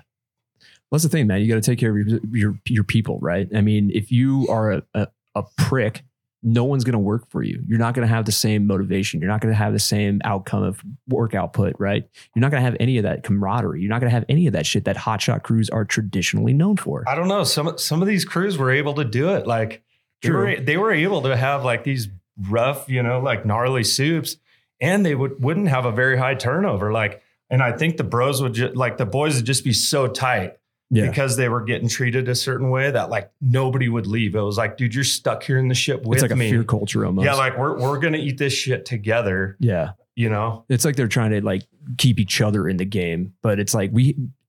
That's another thing too. That's like a topic of concern. It's not even con- topic of concern. It's just a topic of culture that we have in fire. And it doesn't matter if you're on a hotshot crew, a smoke jumper, helitack, whatever. We have this suffer culture that we embrace, and arguably, you guys on the line are eating it the most. I want to say so. I I still like that that grind, the suffer fest. Now It's you know, enchanting, dude. It is. you know, like I, so I mountain bike and I have, you know, you, you're to get an e-bike. Well, no, I'm not to get no, an I'm gonna pedal my ass up the hill because I like the grind. I like that suck. I like that physical, like, you know, when you get to the top, you're just like, ah, all right, now it's downhill, which is even tougher than going uphill, you know? And, and that's like, I equate that to, you know, there's, there's the suck. Like we always joke about the suck, like, but then there's just that suffer fest of just like hard days work, carrying heavy stuff, you know, having your line blown over to where you got to go find another ridge. Like, but that's, that's, that's a, that's a good grind, but just like working with somebody that's just beat you down or or fear-based leadership is not fear-based leadership isn't i mean you if you lead by fear you, you you're not going to last yeah, you know and and and trying to just expel that from any type of you know, skill set you have. But but that grind, that suck, that getting after it, like that's for me, that's a good feeling. That's why I'll never own an e-bike in the foreseeable future. So this episode is sponsored by. No, just kidding. well, there's the int- there's the intended things that make it the difference. You know, like the hard day's work is the reward that you get when it does suck. It's like you you can look at a solid accomplishment and all the things that suck go away. yeah. But I think the thing that, like the not necessarily the sufferfest, but the mistreatment that arises, it's intentional. Um, and that part is hopefully what's what's going to be gone. Like The bullying It- shit, blatant like, like fucking the- harassment and or bullying. or just like the things to like screw with people's lives. Yeah. Like the the you know, if you have a soup that I had one that just chased every single minute of overtime that he could get. And so we worked a bunch of sixth and seventh day. And we would go to project work on those sixth and seventh days because he said that we were getting paid overtime. So we should work 1.5 times harder. So we would just go eat shit on our what should be our days off. And we wouldn't be on fires or anything. We just have some severity money laying around or um, the people who will, you know, like without good intention would drag their feet on the road just to like screw with the days off. So you didn't get three, you only got two, or you only got, you know, one, or um, those intentional things is what I think is like the mistreatment factor, the suck factor, and the um, the suffer factor, as you said, that that's embraceable. yeah. That's what keeps people around for some reason. It kind of Yeah, makes I you mean- feel alive, man. what do you talk about? All of us, the that one time when you're on that ridge without a jacket, you know, the suck. You never talk about really the good times where No, you only talk about the suck. exactly. That line held, yes. the the times. I mean, the funny. It's the well. I guess uh, it's the times that you talk about is like the the suck fest, right? You always like talk about that, especially with inner crew, right? Because you're all you're all there together for the most part. And then it's always the funny shit too, like the funny stories. You remember that time that that dude fucking kicked a rock down the hill or something like that? And it's some funny shit, right? And I think that's what keeps the culture alive. And I think it's very like uh, it's a very important part of our culture as firefighters to keep that thing going, right? It's like hotshot crews got their traditions, they've got their training. Same thing with engines, same things with helitack crews, and that it all plays into the part of the story that we're trying to tell, right? But no one's really doing the job of telling it besides between crews, like on the. Well, crew. we're here right now. there we are. So I mean, you you actually got, you know, a couple current and a couple former yeah, in the same room, which I, I don't know 10 years ago if that would have happened in front of a Fuck no, it microphone. wouldn't. There's no way, man. It's just like uh, it's like having the news crews show up to a fire. What does everybody do? Scatter. Ghost town, right? Yep. Not me, man. I was on Telemundo. Telemundo, nice. Yeah, they interviewed a friend of mine at uh, the Thomas Fire, and they said that his Spanish was actually worse than his English, and that they would just subtitle over me instead. So See, it's funny shit like that, right? That's that's the stories that people like remember forever across their lives. If you've been through a hotshot crew and like that's something that all that that crew is going to remember, right? That's funny shit. But who else are we telling? Are we telling our family that? Man, maybe not necessarily. I don't know, man. I don't know. There's a lot that you don't tell your family. Yeah. I, mean, will say I, that. spent my entire career like not being very open with my wife. Um, you know, up and to include like where we were. Like Mhm. just I didn't want her to know where exactly we were because she had access to all the shit. to figure out Yeah. what we were doing and that it actually did suck really and suck in like a safety aspect. So, personal question for you: Did you not tell her? Because I'm guilty of the same thing, right? I'd not tell my significant other, like my wife or anything, where I was, where I was going, what fire I was on. I would purposely not do that. She'd figure it out because she has access to InciWeb or whatever. You know, she can look that shit up. It's public knowledge. But I came into the thing is, uh, I came into the point where I was like, it's not worth telling her just in case some shit does happen or there's an incident. I don't want her to be like calling every fucking district office or everybody just to see if I'm, you know, injured or if like something happened or if it was my crew or something like that. So I think it was like kind of a defense mechanism for me why I wasn't saying the quiet shit out loud. It was it was some of that. It was also that I didn't want to only engage like I didn't want my wife necessarily asking me questions about the fire. Yeah. Like when I did talk to her, I didn't want to talk about the fire. I wanted to talk about what was going on at home or or just anything like before we had kids, just what she had been doing. She would ask me about the fire and I just didn't really want to talk about it. And I'm it's, more it's open fucking now. work. You don't want to talk about work. You don't want to drag the shit home. but yeah, you- and it's hard not to. I, I've had to engage because now I have kids. Um, but when I was coming up on the crew, I didn't call home like hardly at all. Mhm. Um, I was just trying to stay tactically engaged at a high level, um, do my job the best. I'd call her once, you know, before we went to spike out or before we. I mean, we might be coming back to camp every night. I didn't call because I had other things to do. Yeah. Um, and so I, I tried to stay really focused on that, but I eventually had to get an iPhone that way I could FaceTime the kids, you know. Yeah. And it sucks, man. You take a lot of time away from home, man. Hot shotting, crew life. It's it's fucking hard on the family, man. It is. I had a, an, an epiphany just now when he, when he was talking about his wife, but a few weeks ago we were talking about um, getting on, you know, getting on a team, being a division on a team, and like she was like, "What? What's a what's a division?" And I'm like, you know, we've been together long enough, and then I just had the epiphany that I, that I'd never actually talk about work. So That's a good thing, though. I just mean, kind of, you know, to some degree, it's probably a good thing. Some of these guys, you'll hear them on the phone and they're giving like a full, like almost operational briefing to their wife. Like, oh, yeah, we're on division. Like, I know one in particular, he's a unfocused squad leader, unfortunately. But um, he, he gives his wife like a full operational debrief of the day. I don't know if maybe that helps him debrief, but Yeah. um, she's got to be at least fairly dialed. I know uh, one thing I've always done, and I still, I mean, I still, the last few seasons, I've, I've kind of operated the same way. It's like I would just touch base with home periodically, just because I felt, you know, I'd seen people like, you know, throughout the years, like almost break just because, you know, they're talking to their significant other every night and they're like missing this stuff at home. And I found just for me, just touching base periodically, it's like, I don't know if it was the right answer or not, but it kind of like helped me get through the, through the role, you know what I mean? Stay Yeah. focused on what the crew is doing. And it's like not, because the thing is, it's like you can't do anything. If there's stuff going on at home, it's like, yeah, you could leave the fire if something really bad's going on. Yeah. But it was like, can't really, those little things, it's like you can't really change. So Yeah. it's like, You go out to the, the power's out, go check the breaker box. We'll open the fucking door and see if the breakers are tripped, right? yeah, Yeah. yeah. Well, 90, 99% of the stuff that happens, I don't know if the percentage is that high necessarily, but there's a lot of stuff that I just place absolute trust in my wife. And if I don't talk to her for a week, she's already got it figured out. There's Yeah. like very few things that are like, hey, we need to talk about this thing right now and figure it out. Like if the breaker box does go out, like She'll figure that luckily she can call my dad or a friend or whatever. You know, I don't know how she pays these guys. I'm just kidding. but uh, you know, like like I put the same trust in my wife as I put in an assistant on the crew because she is my absolute counterpart. And when I come home, she's my superintendent and I'm her captain. You know, like. Yeah. like I, I try to come home like how, how do I fit into your plan? How do I help you? What do you need from me? Like, don't change your schedule. Just just let me. I'll hold the line for you while you burn. Yeah. You know. You go ahead, bump ahead, start dragging torch, and I'll hold and improve. Yeah, and the guys that call home every day. I mean, if you are one of those guys, it's no big deal. Um, but it's, It's, like whatever works for you, man. it's, to like getting shot with a BB gun every day because the same problem, like that little the breaker box box thing, you're going to talk about it for the next three or four days, even though the problem got solved. Yeah. You know, like, oh, well, when that happened, it was such a pain in my ass.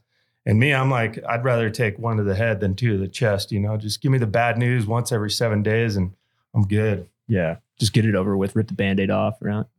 Well, that's the cool thing though about uh, I guess some changes. And to, speaking of the new school, I guess there's some probably some pro- policy changes and just the way we do operations as far as crews. I mean, I don't know about you guys, but what do you think about the new like three days off? I know we're not really all on board with that, but I know that there is a lot more flexibility to like pick up somebody else, pick up a fill, right? And you know, if you're squatty or somebody on the crew needed to go to a wedding or like a birthday or a family reunion or some shit like that, there's a lot more flexibility built into the system now to where we're aware of this shit and we have the opportunities to send people off. It's not like the old school where it's just like, hey, you're expected to be here for fucking eight months every day.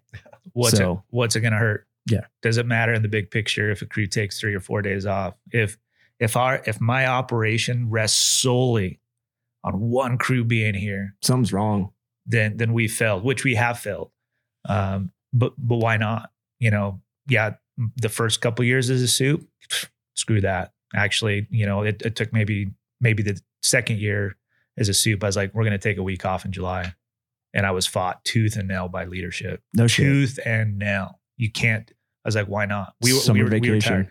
tired. and, and in 2008, as a squatty, I started to take two weeks off in August to go backpacking with my dad. It sucked, like losing out on the overtime, but that that's awesome. So so why wouldn't we continue and and and, and even provide more? like let let the soup we trust the superintendent to to lead 22 humans with a half a million dollars worth of assets and some of the gnarliest shit out there with some of the highest trained professionals in the industry. but we don't trust their their perception of like hey i need i need four days off Yeah. for for the crew you know and and that's where it's just like you know why not you want to take a week off paid let's do it let's figure it out Well, here's a question for you. Did you have like an overwhelming sense of guilt? Because as a superintendent, your job is to take care of your folks, right? If they're that GS3 seasonal and they're struggling during the winter, they got an opportunity to make all the fucking money that they need to make in that short season, right?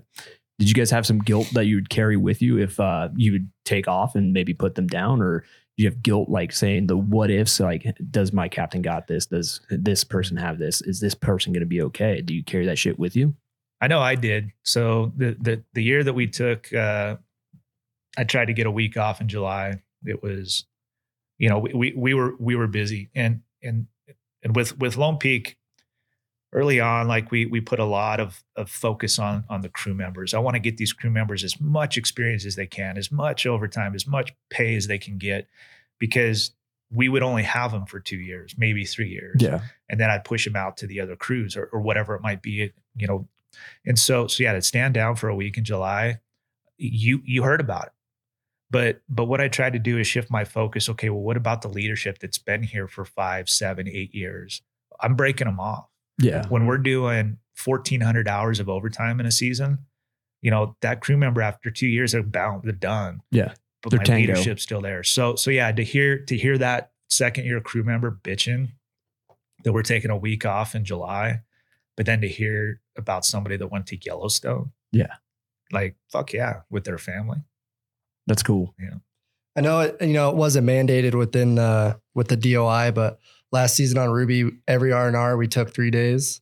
Um, and for me personally, it's like I was able to get out and do things with my family just that extra day that I would never do on two day with two day R and R's. You know, trip to Salt Lake, trip up into the Rubies. You know, doing like doing like real summertime things that like when you have two days off you can't really do. And you know, I some I know some folks like within the BLM, it's like they're making that decision based on, you know, the assignment or whatever. And like from my perspective, it didn't matter what we did on the fire. It's like we were gone for 16, 17 days. It's like we're going to take three days off and like give people a chance to like at least somewhat a chance to have a little bit of a life in the summertime. You know what I mean? And I, I, I think it was super, super successful. And it, you know, if I was still running Ruby, it's like we'd be doing three days again this summer too, just Yeah. because I, I think it, you know, it made a big difference. Oh yeah, and you get the time to do shit, right? If, it, even if something comes up, like say you got to go, I don't know, fucking, you're buying a house and you go see, sign title, right? That takes a long ass time. It takes multiple days sometimes. So you have the opportunity to do that shit during the summer, like peak season.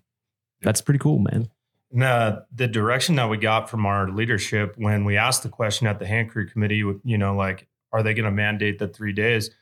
They said they don't want to mandate it. And um, at first I thought, okay, well, you know, why not? And then the reasoning behind it was we want to give you guys as superintendents the tactical and operational flexibility to, if there's a good reason to do a two day turnaround um, that makes sense for you and your crew, by all means, do it.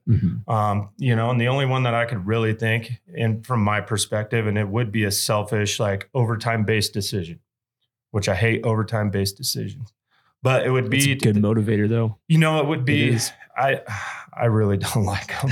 There's like it's, there's so many bad overtime based decisions, but We're all guilty of it. it would it would be to get back on like if if you had every crew in the GAC coming back on on the 19th and you had the opportunity to come back on the 18th and get a guaranteed like late season role or a very early season um, but there with that same thought process is the GAC still going to clear out regardless and can I or should I take that third day off but what what the intent from the leadership was we want you guys to think tactically we want you to engage in relationships with your folks and really not just like Chase was saying, like, don't base it on last assignment. Like, whose perception of does that deserve a third day? Like, who, who does that really fall on?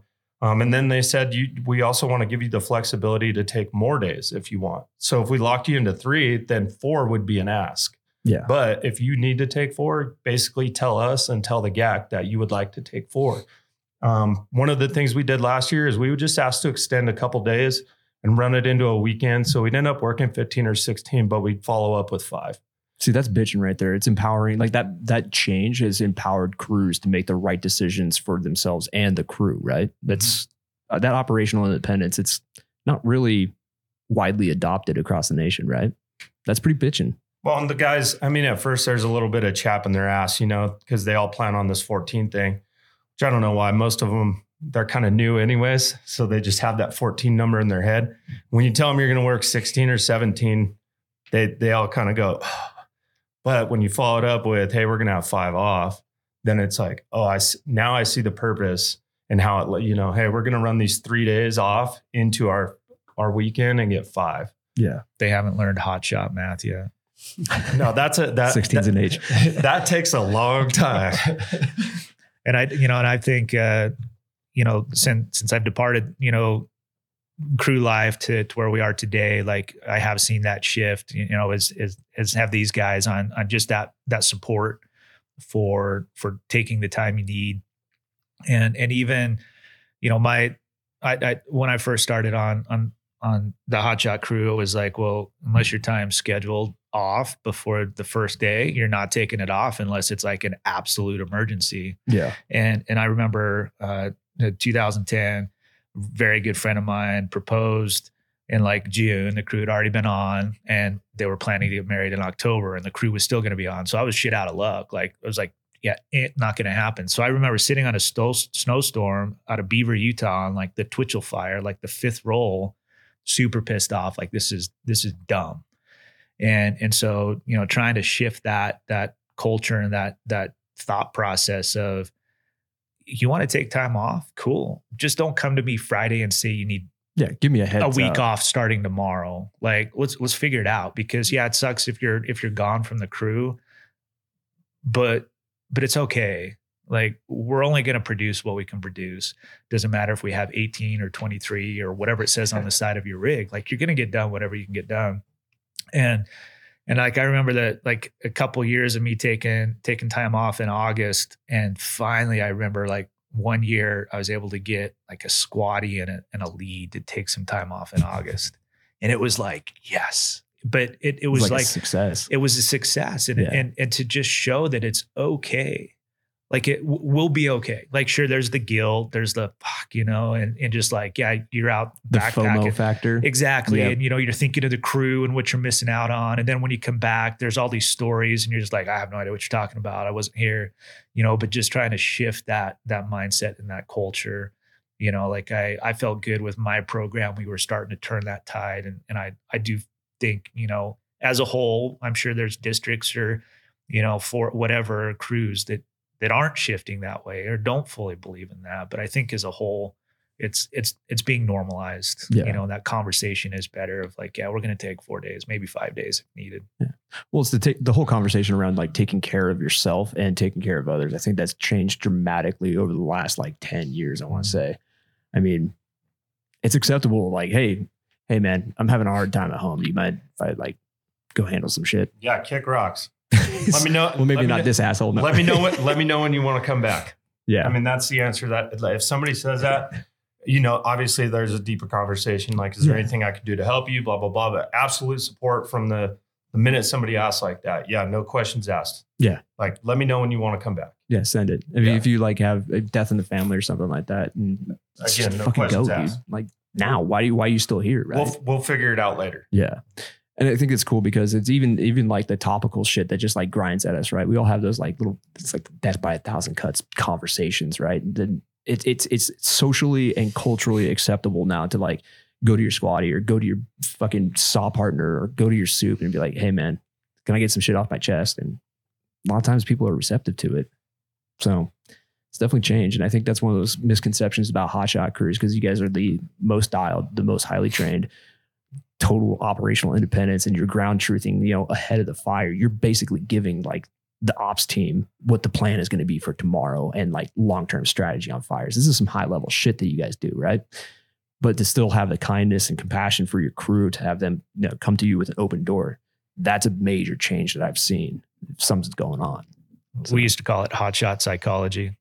No offense to the psychologist out there, and sometimes it was very, very poor advice. Um, but yeah, just trying to, trying to, you know what, what we're calling peer support now. And, you know, just before we sat down in here, you know, just this tremendous conversation around peer support. And, you know, and, and like I said, we, we had no idea what we were doing. It's just like, oh, you want to talk about shit? Let's talk about some stuff.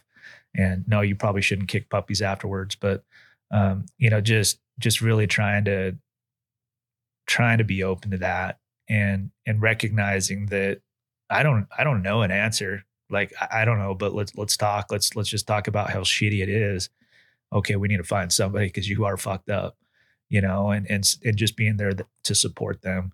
And and I've seen that a shift in my career from when I first started to to where we are now, and feel pretty fortunate to kind of be in the middle of that as it was really trying to take shape of that. You know, just being being there for for whoever you're working with. Mm-hmm. But it's very tough to do that too. Oh yeah, you got to have very some tough. Extreme. I mean, being a hotshot, I mean, you're supposed to be the hitters of the of the fire, right? You're supposed to be the the hardcore out in the lead, right? And to have that that ego that comes along with that of the pro leagues, it's really hard to be vulnerable to people. I think that's one of those things that's kind of being talked about as well. So, So I got a I got a question last week. I was in Boise taking a class, and somebody turned to me and he's like, "Hey, I got some some folks that have been asking me questions, and it's like, how do you create an, an open environment on a hotshot crew?" And um, my answer to him, it you got to like actually live it. You know what I mean? I don't know how many bosses I've had that are like, "Hey, open door policy," but their door's always closed. Or a soup's like, "Hey, you could talk to me about anything," but then you don't hear like you interact with him like two or three times throughout the entire summer. You know what I mean? And I think uh, to make it actually happen, it's like you got to preach it. You know, early on, you know, day one, it's like, hey, you know, if you guys something comes up, it's like we want an open environment. But then throughout the season, like the AAR is the end of the day debriefs, like initiating discussions and just getting that environment to a point where you know the first, second year firefighters are actually comfortable uh, bringing up issues they had, or you know what I mean. Even if they want to come to me or Justin one on one, and you know, create that environment. It's not just saying it. I guess it's the difference between saying there's an open door policy and actually creating an environment where there is an open door policy. yeah, it's like the stupid question phenomenon, right? Everybody's circled up, and there's always that rookie that might or may or may not have a stupid question. But I guarantee you, if that person asks the stupid question, four or five other people in that circle of people would be like, "Oh fuck, I'm so glad he fucking asked that question." And Glad he's gonna get all the shit talking, not me. Yeah, Well, and how many times is uh you know the leader, the superintendent asking stupid questions just because they're like out of touch? You know, like yeah, a little hey, how, how- yeah, like, and it's just something that you innocently ask because you want the truth answer. Yeah. And you know, the crew looks back at you, you're like, oh, that was my stupid question. Like, I'm out of touch with this specific thing, or I wasn't engaged. I was over here and I didn't know. And I'm just asking, you know, hey, how's your guys' day? And The like, soup doesn't always know. No, If I- absolutely not. You hear about shit like months later, like, God, you guys really? So, so, so one thing I wanted to add on with Chase, you know, one thing that I've tried to shift my focus is open door policies. We've all heard them, right? Cool. Get have an empty seat policy. Ah. Get out of your office. Get out of your seat. Get away from your computer, because you know if you're if you're a, a soup, a squatty, a battalion chief, and, and, and what- whatever level of leadership, if you're clickety clacking because you're really important and you've got all this shit to do, yeah, your door's open. But if if you're not paying attention, dudes, gals, whatever, they may not always be willing to come and walk in and shut the door and sit down. But get out of your seat. Have an empty seat policy. Get out and and be present with with those that you lead, whether whatever level you're at. And then to touch on, it's it's it's very easy to preach it, but I found it's very hard to practice it as an Mhm. individual. Like you know, uh, fully support the conversations that are taking place outside right now, the the initiatives, the programs, the posters, the, the clinicians. Fully believe in it, but to practice it, it's fucking hard. oh yeah, Fucking hard. I think most of the hotshot offices are set up tactically. Um, I know the last career I was on, there was two captains right outside of the superintendent's door, and if you walked in and shut the superintendent's door, you were going to get promptly met by two captains as soon as you came out, and that was you know basically just to try to keep the chain of command tight. I think it was done with good intentions, poor execution, um, and I I was not the approachable captain at the time. Like total fatal flaw. I was trying to be.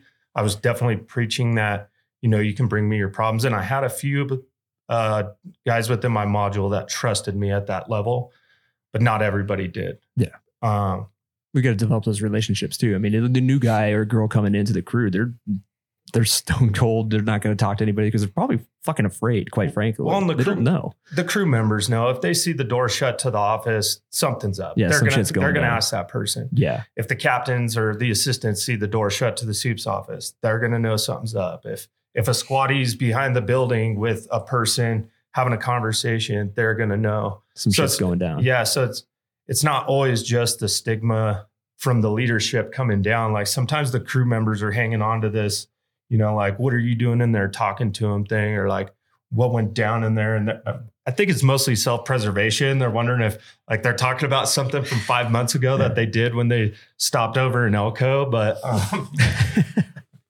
I think the big thing is like trying to just teach the guys that it's okay to talk to each other.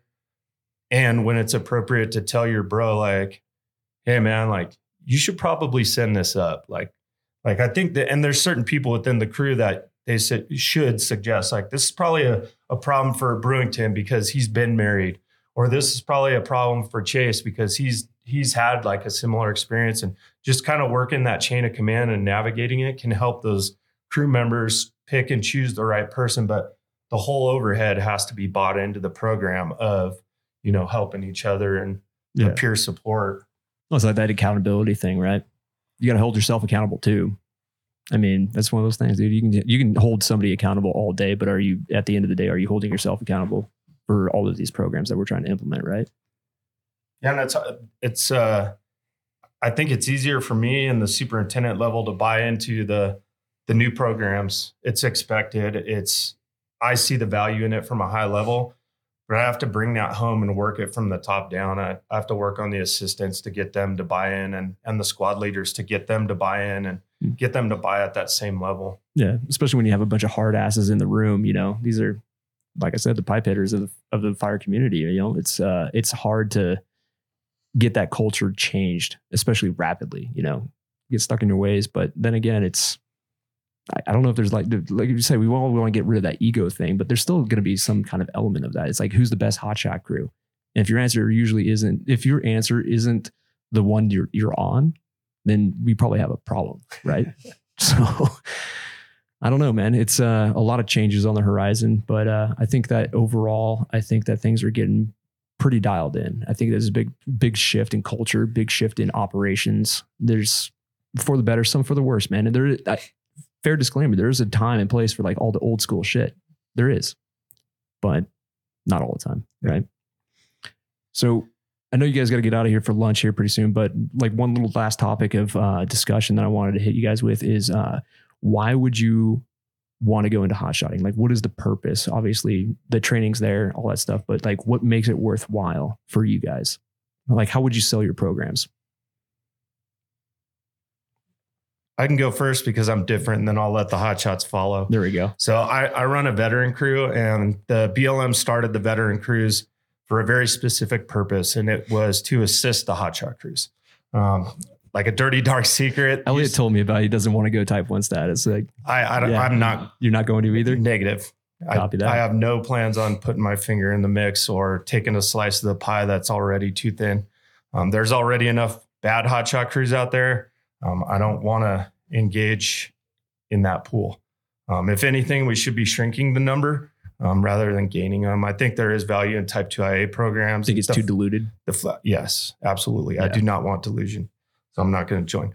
Um, but the BLM um, specifically implemented these crews to to gain the vets off the top of the list. So the list used to, or that used to go during hiring, we need to clear these vets, and it was any way you could. You'd call their number and hang up on them and say, "Oh, he didn't answer," or there were some really dirty hiring practices that were going on, and some really smart people at BLM said, "Well, what if we just start these crews and we take these guys with no experience, but they have military experience, and we capture their um, experiences from the military. We give them a place to come and transition to, and we hope that they stay and they, you know, go out like Mhm. to other hotshot crews. That's that's my main goal. Is like I want to recruit good dudes, get them in, get them some experience, and I want them to go to to Ruby and Silver State. And you had that common background too. Yeah. Yeah. And so, um, you know, for us, we we we specifically target the veteran crews.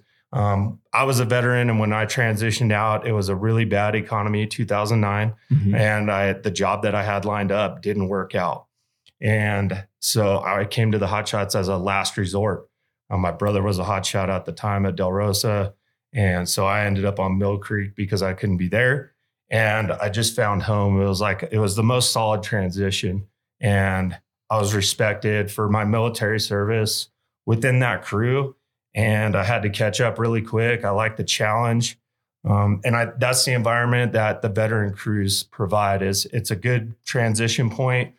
It's familiar language. It's a little bit looser. You can grow your hair out and grow a beard, which the, the guys just love for some reason. That's like a such a selling point, man. Like you could look like me. It's stark Uh, comparison from the uh, military, right? Yeah, and the looser chain of command, but similar structure and all that. They they really really like it. And then, you know, just the overall intent: get these guys in, get them a couple years. Like we try to go through a rapid firefighter one development because these guys have led men.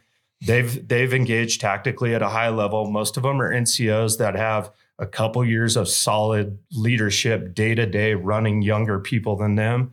We just have to teach them the fire aspect of it. And we can do that rather rapidly. Yeah. Like to be a functioning entry level firefighter, like the firefighter one type, shouldn't take, like when I was coming up, there was dudes like two, three years to get their task books finalized. And we're not pushing people through that don't rate, but at the same time, the expectation, we give people their credit for their prior service.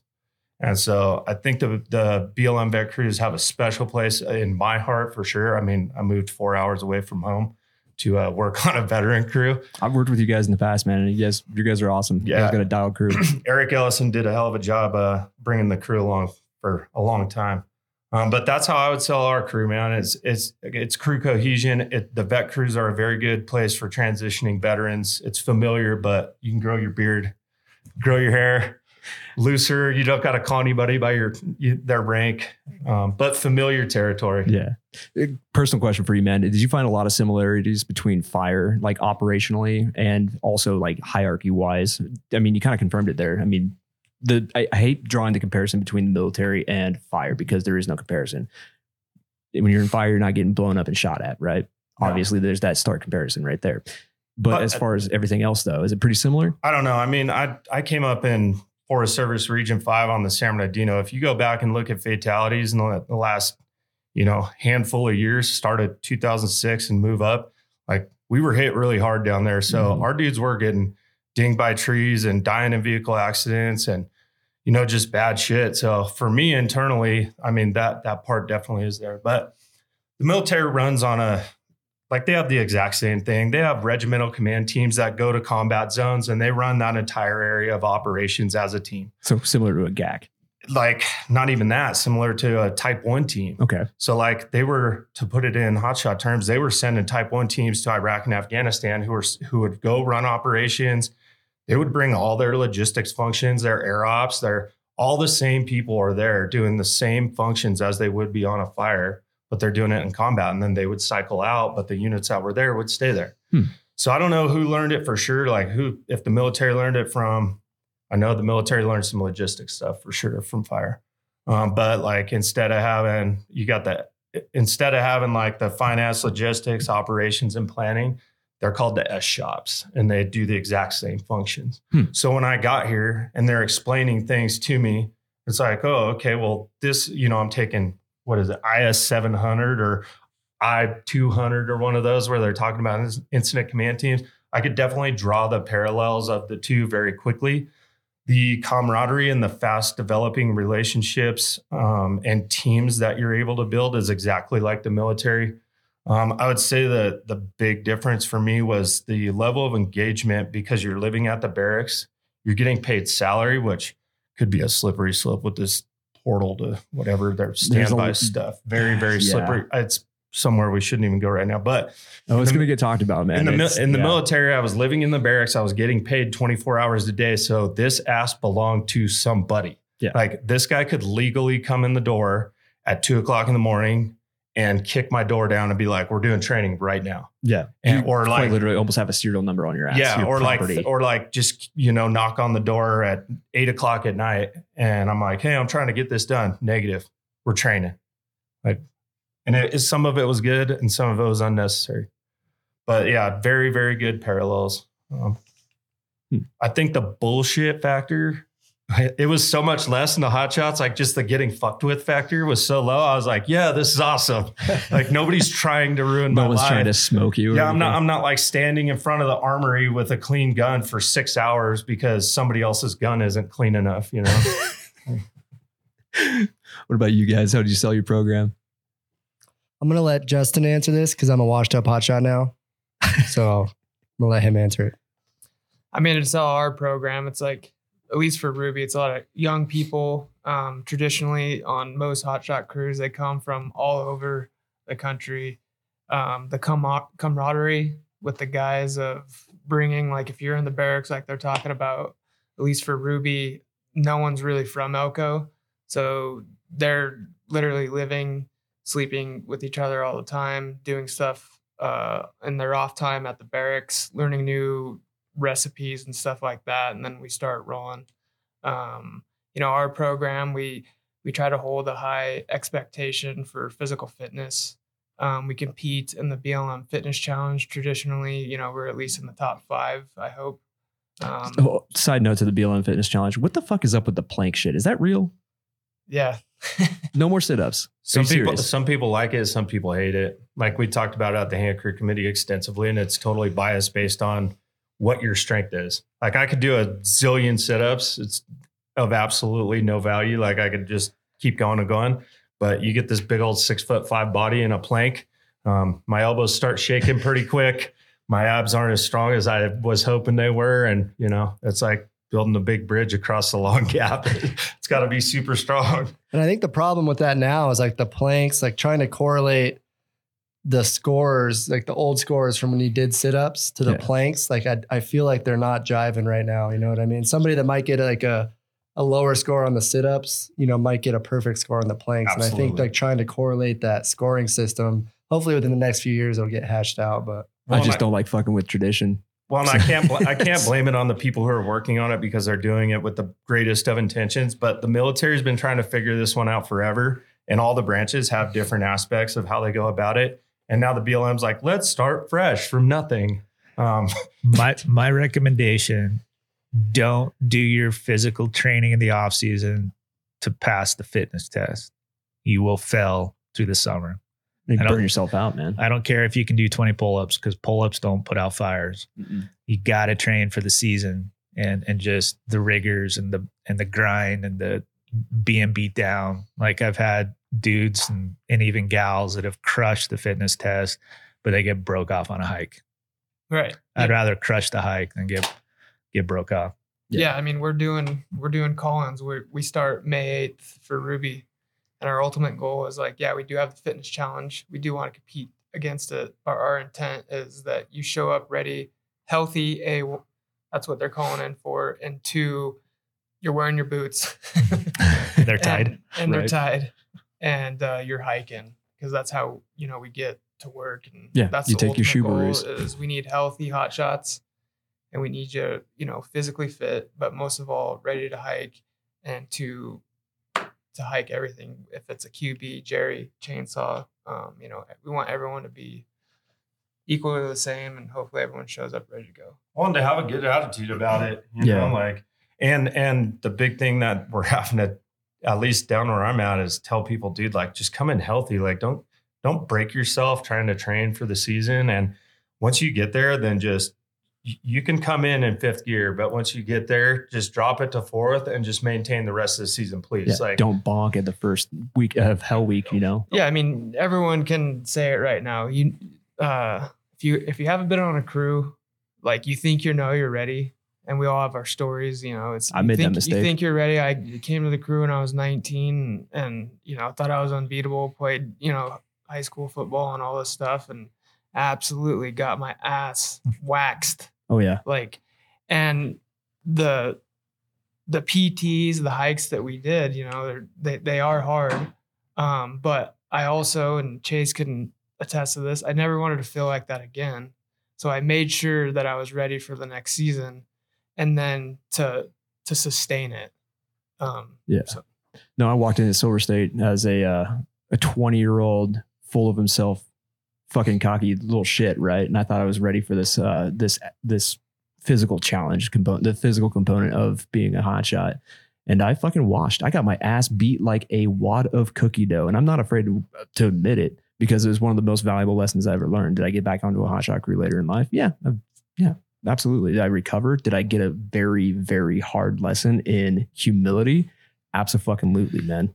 It's no joke. That that first hike, you can't escape it, Nope. especially if you've never done it. Like when I was at DR, the guys used to come in in the off season and they would they would hike it. They would hike the big hikes daily because they were just so nervous of that first hike. And I would always tell them, man, you can hike that hill by yourself or with two buddies that are also rookies. You can hike it a thousand times, but until you get put in the pack and the guys in the, the big boys in the front with the big saws are in front of you and you're staring at the back of a Dolmar and like you're wondering why you're breathing so bad and the other dudes aren't like and the nerves all hit you and you're wondering why you're gonna puke. Like i've hiked this hill a thousand times. Like that first hike in the pack is is that's the true test. When shit gets real. that's the gut check. Yeah, I mean, it, and it should be right. Yeah Uh, at least every crew operates differently. We all do the same job, but everyone operates differently. Yeah. On Ruby, doesn't matter if you were a Sawyer for 10 years. You fall out, You're done. you know, the dude grabs that.